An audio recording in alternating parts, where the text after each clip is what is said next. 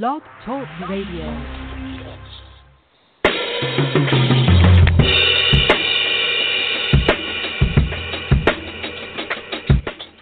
All right, sports fans, how's everybody out there doing? William Martin coming at you one more time here on blogtalkradio.com with another edition of the 300 Pounds of Sports Knowledge Show. As always, I want to take this time out to thank all of you fine folks out there for tuning in this evening. And as always, the guest call in number is going to be 626 231 0309. I repeat, 626 231 0309. And on this wonderful evening of February the 20th, 2018, I can gladly once again tell the world that Miss Runner's baby boy is back on the air.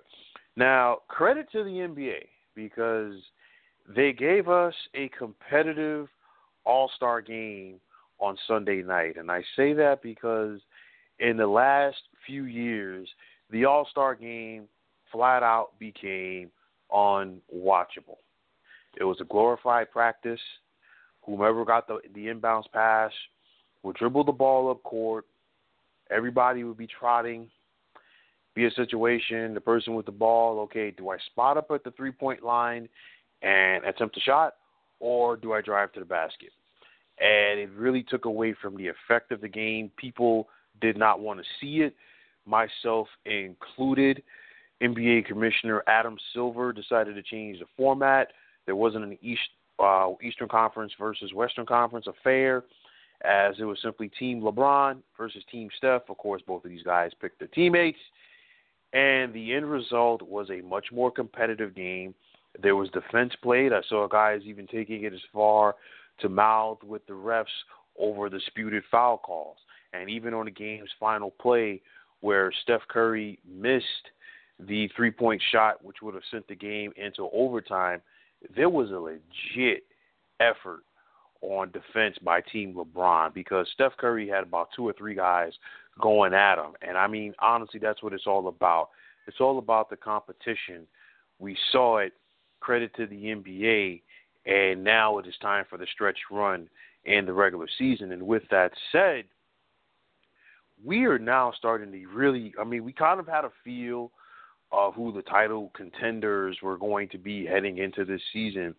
But now we have a much better feel. Of course, the trade deadline and the league was recently. We saw some key moves made by teams like which include the Cleveland Cavaliers.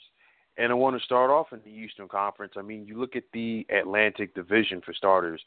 It's a two-team race between the Toronto Raptors and the Boston Celtics. Now, the Celtics have been the top team in the division and the top team in the Eastern Conference for the majority of the season. Boston, right now, they've hit a speed bump. They went into the All Star break losers of their last three, and because of that, Toronto not only passed them for first place in the division, Toronto also passed them for the top spot in the Eastern Conference you look at this Celtics team, they're going to get Marcus Smart back, and of course, he is one of their better perimeter defenders.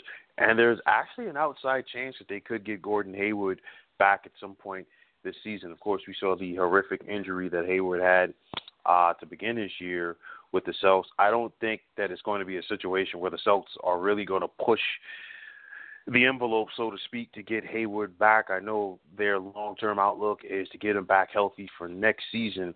But even if he did come back this season, you couldn't expect him to give them more uh, than 10 minutes per game. But he is a body. I mean, you look at Kyrie Irving, granted, you know, there's no questioning the fact that he is the guy on his team. The Celtics remain quiet at the trade deadline. And that's because I think that Danny Ainge has something up his sleeve. Uh, you know, the Celtics have, you know, multiple draft picks this year. They could use it to get a trade. They have some young talent uh, with the likes of Jayson Tatum and Jaylen Brown to team with Kyrie Irving. We can't forget about Terry Rozier either. And I know, like I said, the Celtics were slumping heading into the break, but I think Boston is going to get it turned around. You look at the Raptors; they went into the break winning seven in a row, nine out of ten overall. They're 41 and 16, and I don't think that Dwane Casey is getting enough credit for the job that he has done with this squad. And I think it's due to the fact that, you know, Toronto, they came up short the last two years. And really, you can't hold that against them. I mean, two years ago, Toronto got to the Eastern Conference Finals for the first time in franchise history. They lost in six games to a Cleveland Cavaliers team that was simply better than them. There's no getting around that. You go to last year, the Raptors were dealing with injuries by the time that they met the Cavs in the second round, and Cleveland just ran rush shot through them as they swept them. Now, this time around, DeMar DeRozan and Kyle Lowry are once again playing good ball. Toronto is getting good contributions from the people around Lowry and DeRozan, a la Jonas Valanciunas.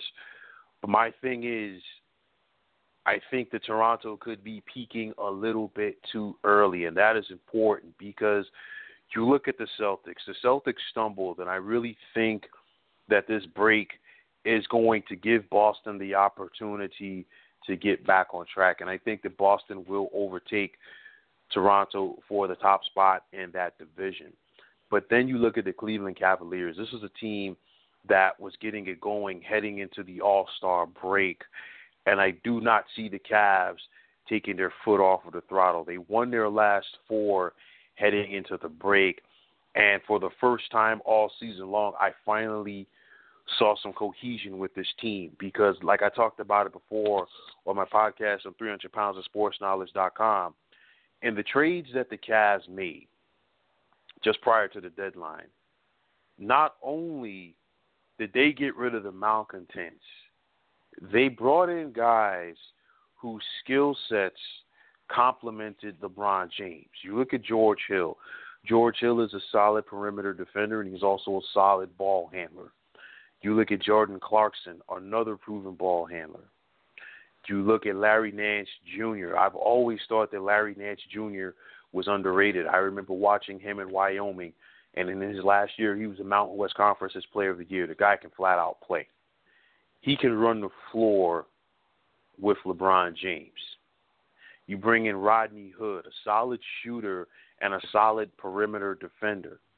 Now you get all of that together these guys are quality role players, and they understand their role as far as playing alongside LeBron. They're not there to mess up the honeypot. They're not worried about contracts. They're not worried about stats. They're worried about winning.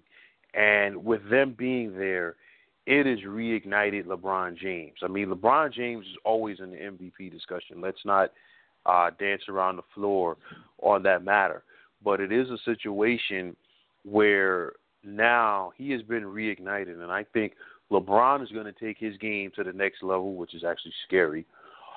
And at the same time, if LeBron is going to take his game to the next level, the Cleveland Cavaliers as a whole will follow suit, and this Cavs team is going to be dangerous. I mean, right now they only have a two-game lead over the Indiana Pacers for the top spot in the Central. But Cleveland is going to win that division, and I think that they're between now and the end of the regular season, they're definitely going to distance between themselves and the Indiana Pacers in that division. You look at the top three spots in the Eastern Conference right now. Toronto is first. You have Boston, who is two games behind the Raptors. Then you have the Cleveland Cavaliers in third, who are six and a half games out. The Cavs are going to close the gap because number one, I think the Raptors at some point they are going to cool off. They're hot right now. They are going to win at least 55 games. I will give that to Toronto. But I'm not sure if they have enough to hold off both Boston and Cleveland. Boston has another surge in them. Cleveland, I don't see them cooling off right now. It's going to be tough I don't think Cleveland finishes this season with the best record in the East just simply because they they had a little bit of ground to make up before uh, uh, between now and the end of the regular season, and that's due to you know the struggles that they had early on when everybody was not on the same page. But I think for Cleveland, as opposed to both Boston and Toronto, playoff seeding really is not important to this team. And I say that the Cavs don't have to finish with the best record in the Eastern Conference to get to the finals. They did it a few years ago when they beat the Atlanta Hawks in the conference finals. They did not have home court advantage. They won the NBA championship in 2016 when they did not have home court advantage. So, I mean, it's a situation for the Cavs – this team is battle tested, and now that they are all on the same page, they are definitely going to be a dangerous team when the postseason rolls around. Now, you look at the rest of the playoff contenders in the East. You have the Washington Wizards, who are fourth, the Indiana Pacers, who are fifth, the Milwaukee Bucks, who are sixth, the Philadelphia 76ers, who are seventh, and you have the Miami Heat, who are eighth. Now, of course, the Wizards right now they are 33 and 24, and they are doing this without John Wall, their All-Star point guard. And say call it whatever you want. Right now, this Wizards team they're actually playing with a little bit more uh, cohesion without John Wall in the lineup. However, I still say John Wall is extremely important to the success of this Wizards team. And the Washington Wizards, I have to say, they're the ultimate enigma of the Eastern Conference because they can beat any team. But the problem with the Wizards, they always don't come to play. And you know, they when when they're in those key situations, they always find a way to not show up. And and I I could see a situation where the Wizards finish fourth in the East this year. And you know they get to the second round and they have to play Toronto or Boston, and they will give each one of those teams all that they can handle. Washington will have their opportunities to win and advance, but they have been a franchise that has simply been unable to seize the moment. You look at the Indiana Pacers; they're 33 and 25. They're a half game behind the Wizards for fourth place, and you know credit to this organization because they know what they're doing. Why? You trade an all-star small forward in Paul George, and you actually got better because you look at this Pacers team and they are loaded with with young talent. Victor Oladipo has really come out and he has really become a household name this season with the Pacers. You also have the likes of uh, Domantas Sabonis on this team and Miles Turner in the front court. And the Pacers, they're a young team, and they simply don't know how good that they can be. And I don't see them advancing to the NBA Finals, but they are going to be a tough out for somebody in the postseason. You look at the Milwaukee Bucks; they're in sixth place. They're 32 and 25, and the Bucks. They're another team that's tough to figure out. I mean, Jason Kidd has already been fired this season as their head coach, and you know the Bucks are another one of those teams. They can beat anybody in the league, but they have also shown that they can lose to anybody in the league as well because they simply have not figured it out as far as what it takes to simply come out there on a night to night basis and bring it. You look at the Philadelphia 76ers, who are in seventh place, and they finished the first half of the season winning their last five games in a row. The Sixers are 30 and 25, and they are flirting with having a winning record for the first time in several years. Of course, you know, we've heard about the whole thing over uh, recent years as far as trusting the process. We saw the Sixers consistently draft guys who were injured and could not contribute to this club, but it is finally all coming together in the city of brotherly love. You look at that one-two combination. You have Ben Simmons at the point, and of course Joel Embiid at center, and these two guys are the future of the NBA. Now, the Sixers, you know, with Simmons, you know, he is still struggling as a shooter, and I think that's something that he is going to develop. It's going to take him a few years uh, to do that, and of course, you know, the Sixers need to keep uh, Joel Embiid healthy. But I guarantee you, I mean, it's a situation I don't see the Sixers advancing in the playoffs, even past the first round.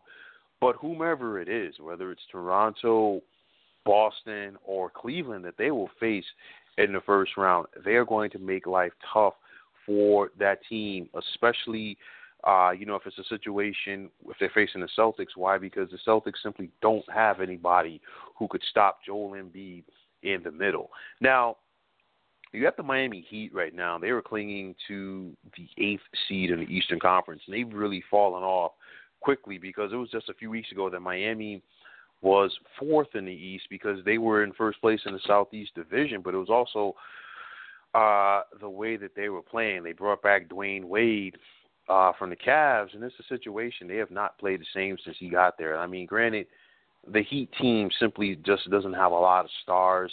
They're playing hard for their head coach Erik Spoelstra. They do have one of the better defenders in, uh, on the interior on their team in Hassan Whiteside. He can grab rebounds and block shots with the best of them, and I think it'll be a huge shot in the arm for Miami just to simply make the postseason. I mean, they missed it by one game last year. They finished 41 and 41. They were tied with the Chicago Bulls for that last spot in the East, and Chicago got it via the tiebreaker. But if Miami could, you know, just find a way to squeak into the postseason, even if it's even if they just get there. I mean, granted, even even if Miami gets swept, I think that would be a huge shot in the arm for this organization going forward. The one team that I think uh, could give the Heat a push for that final spot in the East right now, you look at the Detroit Pistons. Detroit is a game and a half behind Miami for that final spot. And if you're the Pistons, you have to make the playoffs because you look at everything that they gave up to get Blake Griffin. And now you have a front court with Blake Griffin and Andre Drummond. But the Pistons still have questions at the point guard position, and that is um, something that their head coach, Stan Van Gundy, has not figured out yet.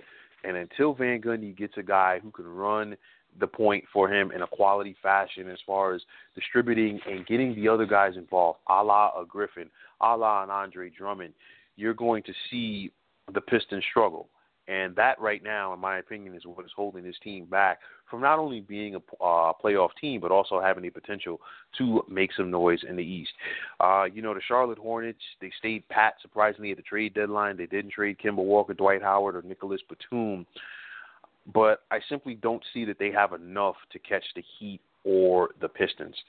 Uh, that's the biggest thing because at this point, if the Heat fall off and miss the playoffs, I think the only team that they would lose out to – would be the Detroit Pistons. You look at the New York Knicks, they lost their last eight to finish the first half of the season, and of course, once Kristaps Porzingis was lost to that torn ACL, that changed the landscape of that team. The Chicago Bulls, of course, they started off so slow, and they got it going once Nikola uh, Mirotic came back to the lineup. But since then, he has been traded to the New Orleans Pelicans as the Bulls are still looking to, you know, rebuild going forward. Uh, the Brooklyn Nets, nothing was expected of this team this season. They are competing more. They're 19 and 40. And if the Nets could find a way to win 30 games, I think that would be a huge shot in yarn for this franchise heading into the summer. You have the Orlando Magic. They're still a train wreck at 18 and 39, while the Atlanta Hawks have made no secret about it as far as them rebuilding. I mean, like I said before, the three teams to look out for excuse me, in the East, you have the Raptors, you have the Celtics, and you have the Cavs. But if, in my opinion, it's going to come down to either the Celtics or the Cavaliers as far as coming out of the East. When the Cavs were going through their struggles, I said that the way that they were playing at that moment, there was no way that they could beat the Celtics. And I know that the Cavs, they blew out the Celtics uh, in their recent meeting just before the break it's a situation. I think it's more of a toss up now between those two things teams because like the Cavs are clicking, and at some point the Celtics are going to get back on track. And I think the depth of the Celtics and the fact that they can play D will allow them to make a run in the playoffs. You look at the Cavs; they're going to get Kevin Love back, and I don't see a situation with Kevin Love coming back where the chemistry of this Cavaliers team is going to be thrown out of whack because the other guys that the Cavs brought in, like I said before, they know their role. They are not, and I repeat, not going to rock the boat with LeBron because they simply know, you know, the ship that they are on, and the last thing that they want to do is cause any issues.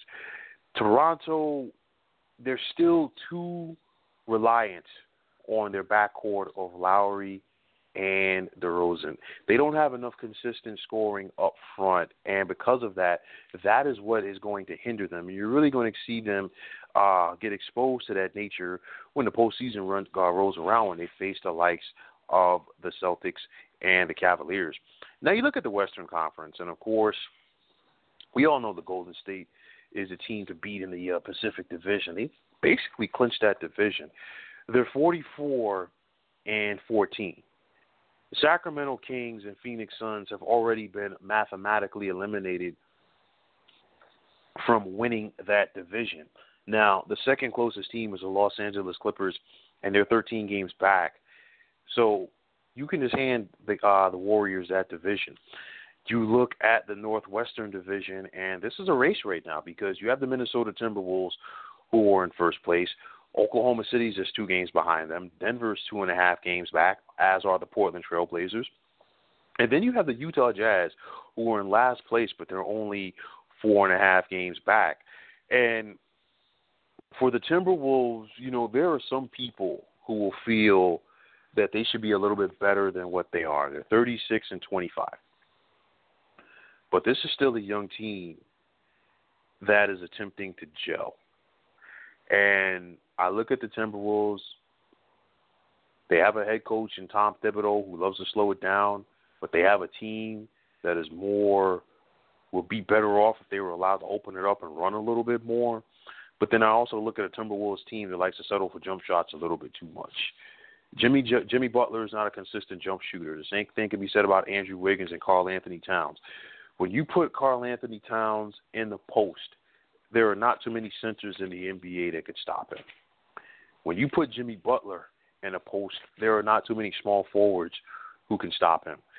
You look at Andrew Wiggins with that length at six nine, and I, I mean that guy is simply meant to run the floor. So I think Tim, the, uh, the Timberwolves definitely have to do some tweaking to their game, but they will definitely be a tough team when the playoffs roll around.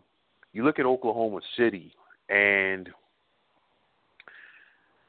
they're 33 and 26, and I, I know that some people had a ton of expectations for this team when the season rolled around. You know, you can you can understand. You get Carmelo Anthony from the New York Knicks, and you get Paul George from the Indiana Pacers.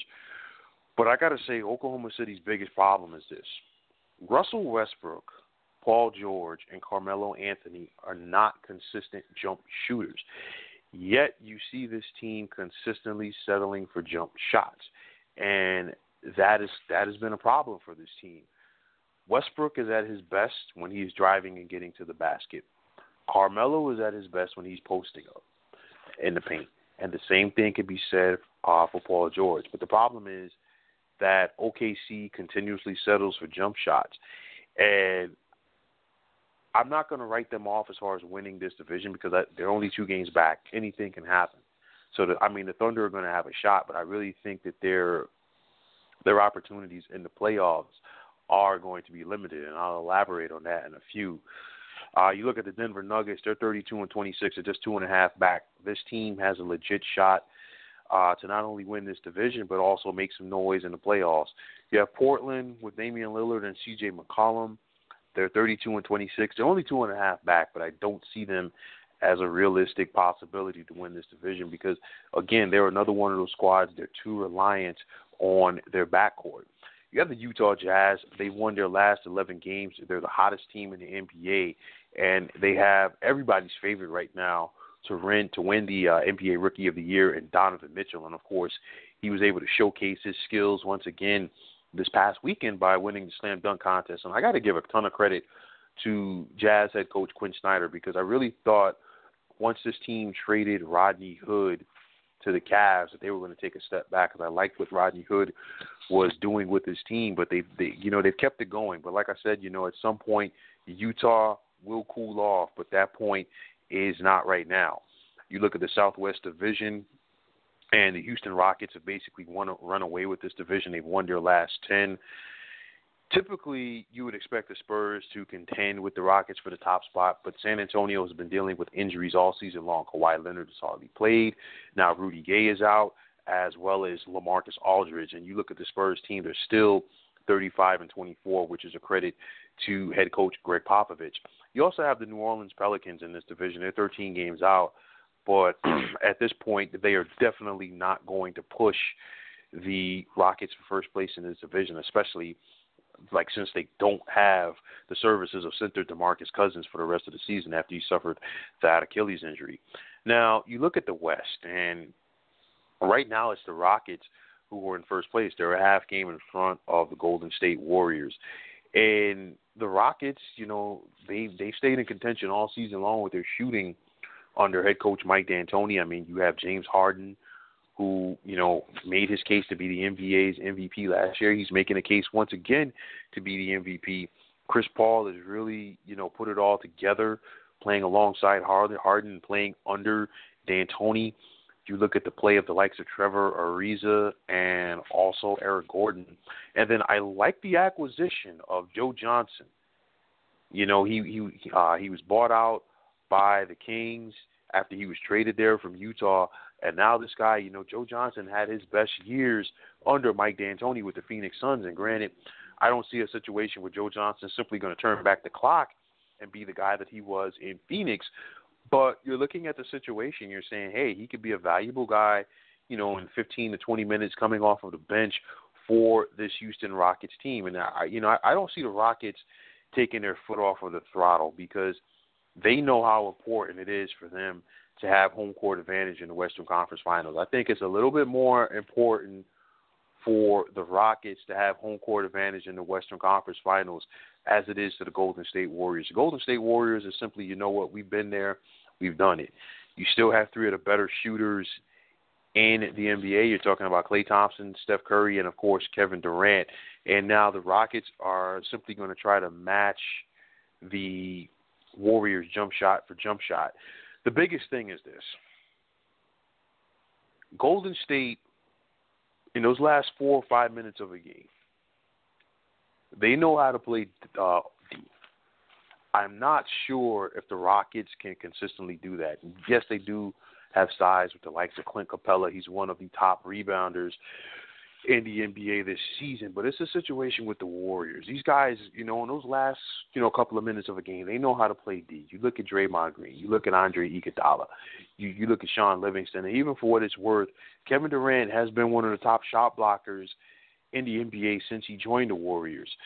So now I could see a situation where the Rockets could push the Warriors, but I simply don't see Houston having enough to beat Golden State in a seven game series. Beating the Warriors four times in a season in a series rather is not easy.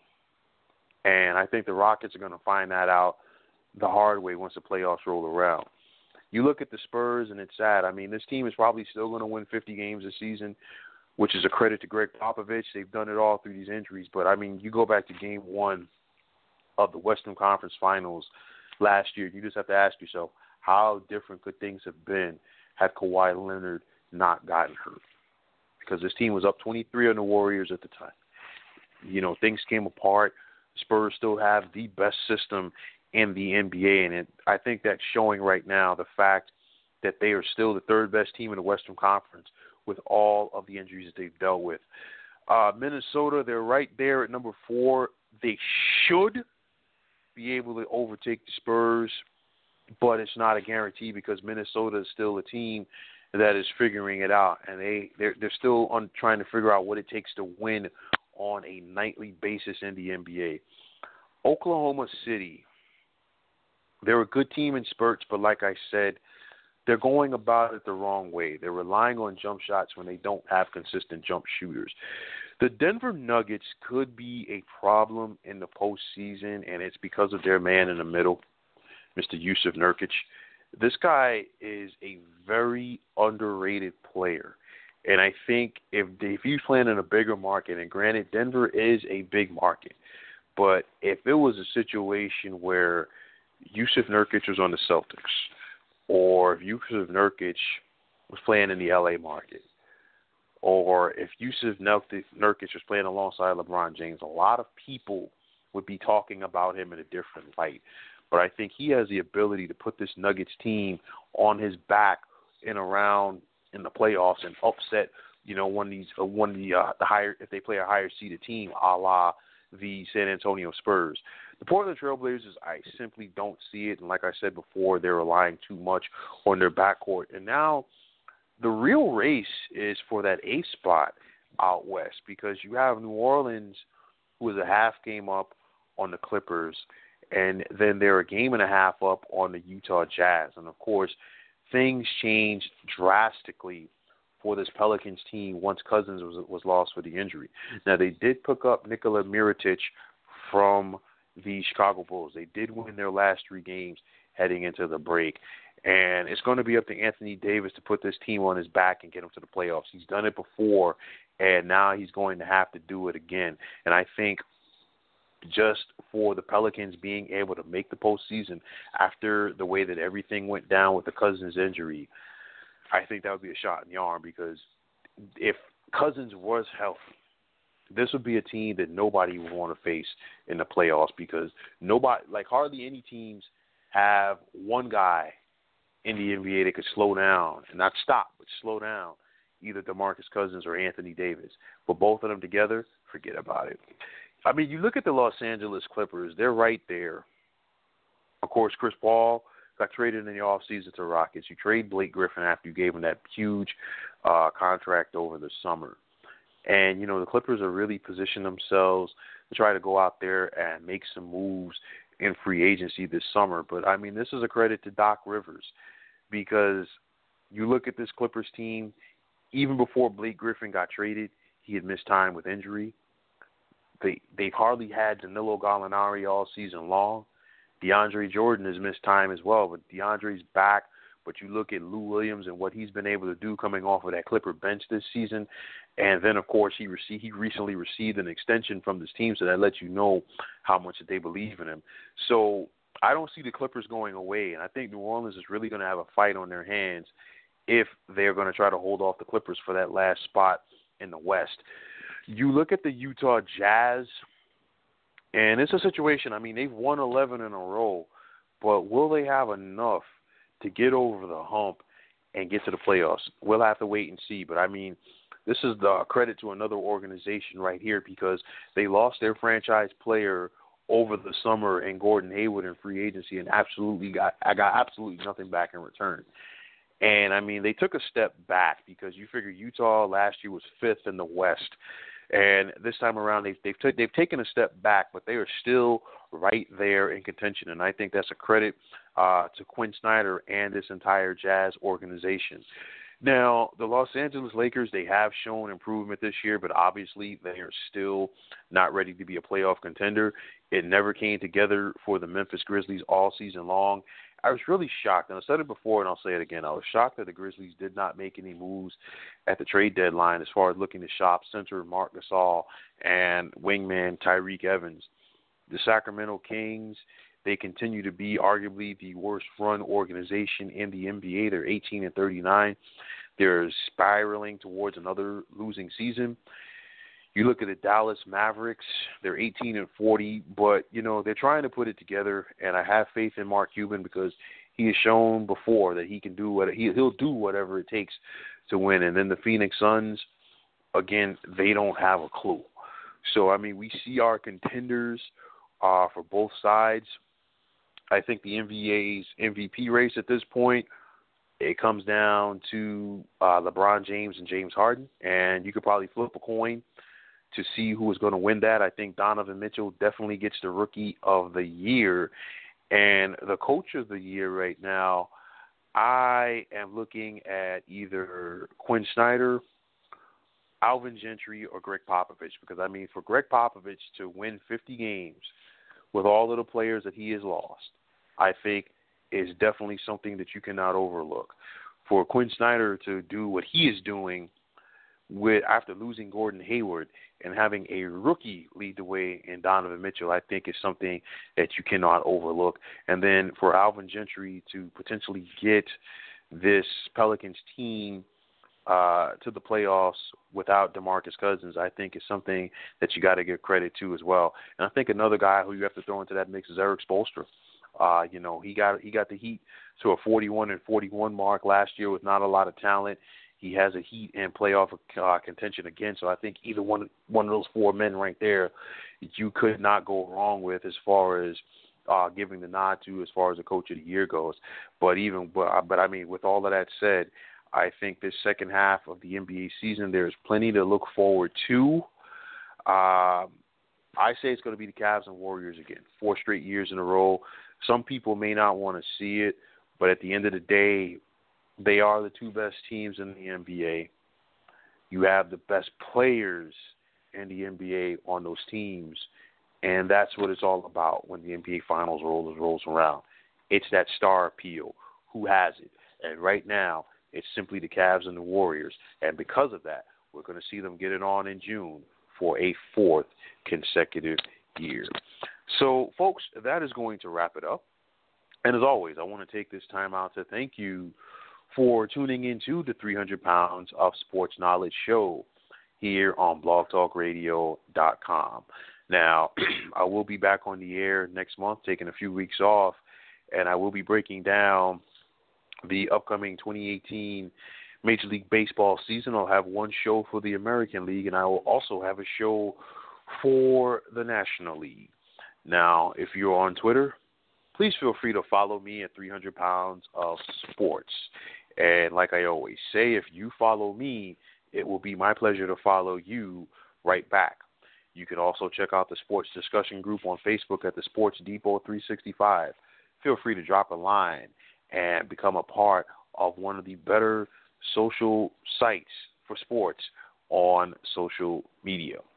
Now, you can continue, excuse me, to check me out on 300 pounds of sportsknowledge.com. I put up my second mock draft for the upcoming National Football League draft today.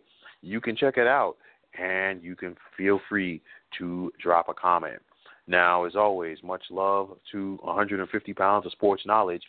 She knows who she is, and without her, none of this good stuff that you are hearing is possible.